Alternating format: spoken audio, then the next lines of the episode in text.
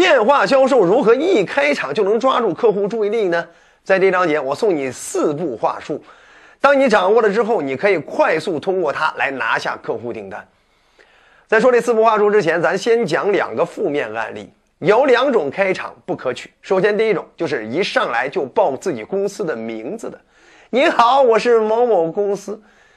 如果你的公司不知名，对方都不见得听说过，不是特别好的知名企业，建议你还是别说，对方根本不关心你是什么公司的。但还有另外一种开场，就是什么什么你需要吗？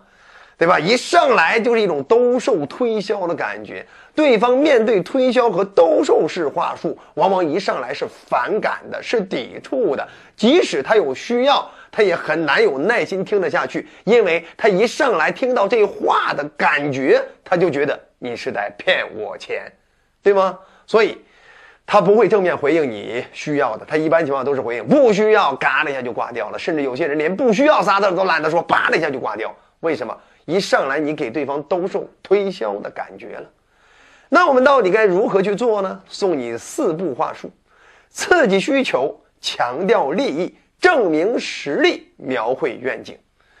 哎，我们上来还是要想办法让对方认识到自己有哪方面问题和需求啊。同时，我们要想办法去强调我能给你带来什么样的好处利益。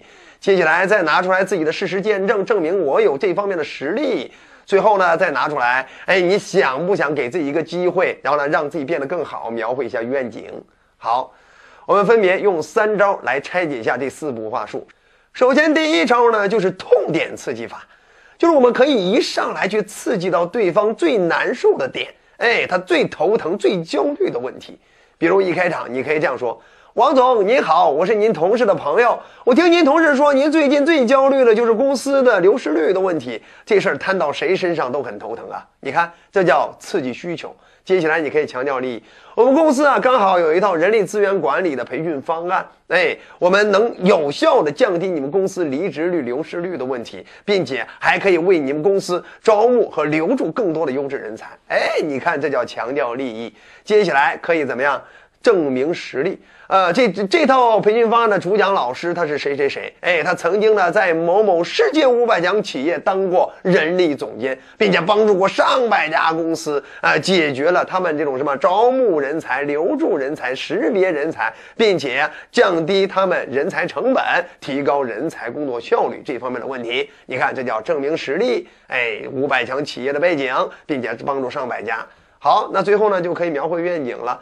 相信您也希望自己的公司能够越做越大，呃，成为咱们本市啊在某方面领域的领头羊，对不对？如果是这样的话，咱们约个时间具体聊聊，你看可以吗？你看这就叫描绘愿景喽。哎，让对方觉得我也想成为本市里某方面的领头领头羊。好了，总之我们通过这四步，总能够上来抓住对方的兴趣点，并且让对方很难抗拒，至少对方愿意听你说下去。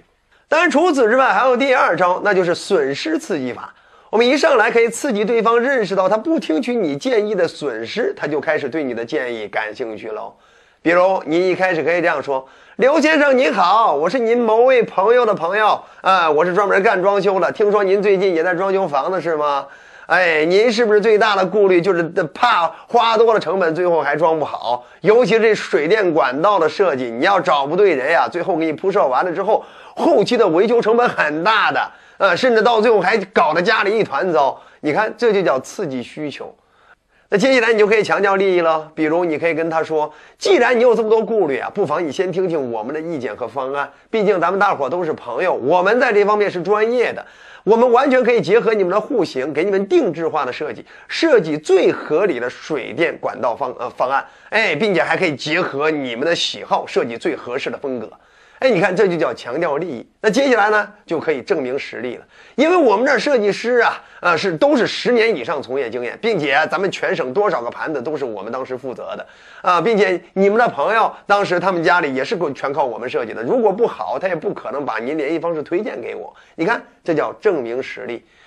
最后呢，我们要描绘愿景。如果你也想把自己的房子设计的高端大气上档次啊，或者是某种风格啊，就是设计成自己真正想要的，并且未来更加省事儿的话，啊，那你不妨啊，咱们约个时间，咱们先见面啊，聊一聊。然后呢，我们过去也实地考察一下，给您出点主意。总之呢，不会让您跑偏了。你看，这就是站在对方的利他的角度，跟对方说利益好处，并且让对方认识到未来自己想要的这个愿景。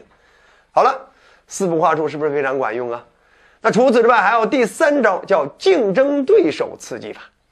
哎，竞争对手，我们一上来提到他竞争对手都已经开始用上什么样的方案，并且取得什么样的效果了？哎，刺激对方，如果再不着急的话，有可能对方就会远远落后于他的竞争对手。那这样的话也会激起对方的兴趣。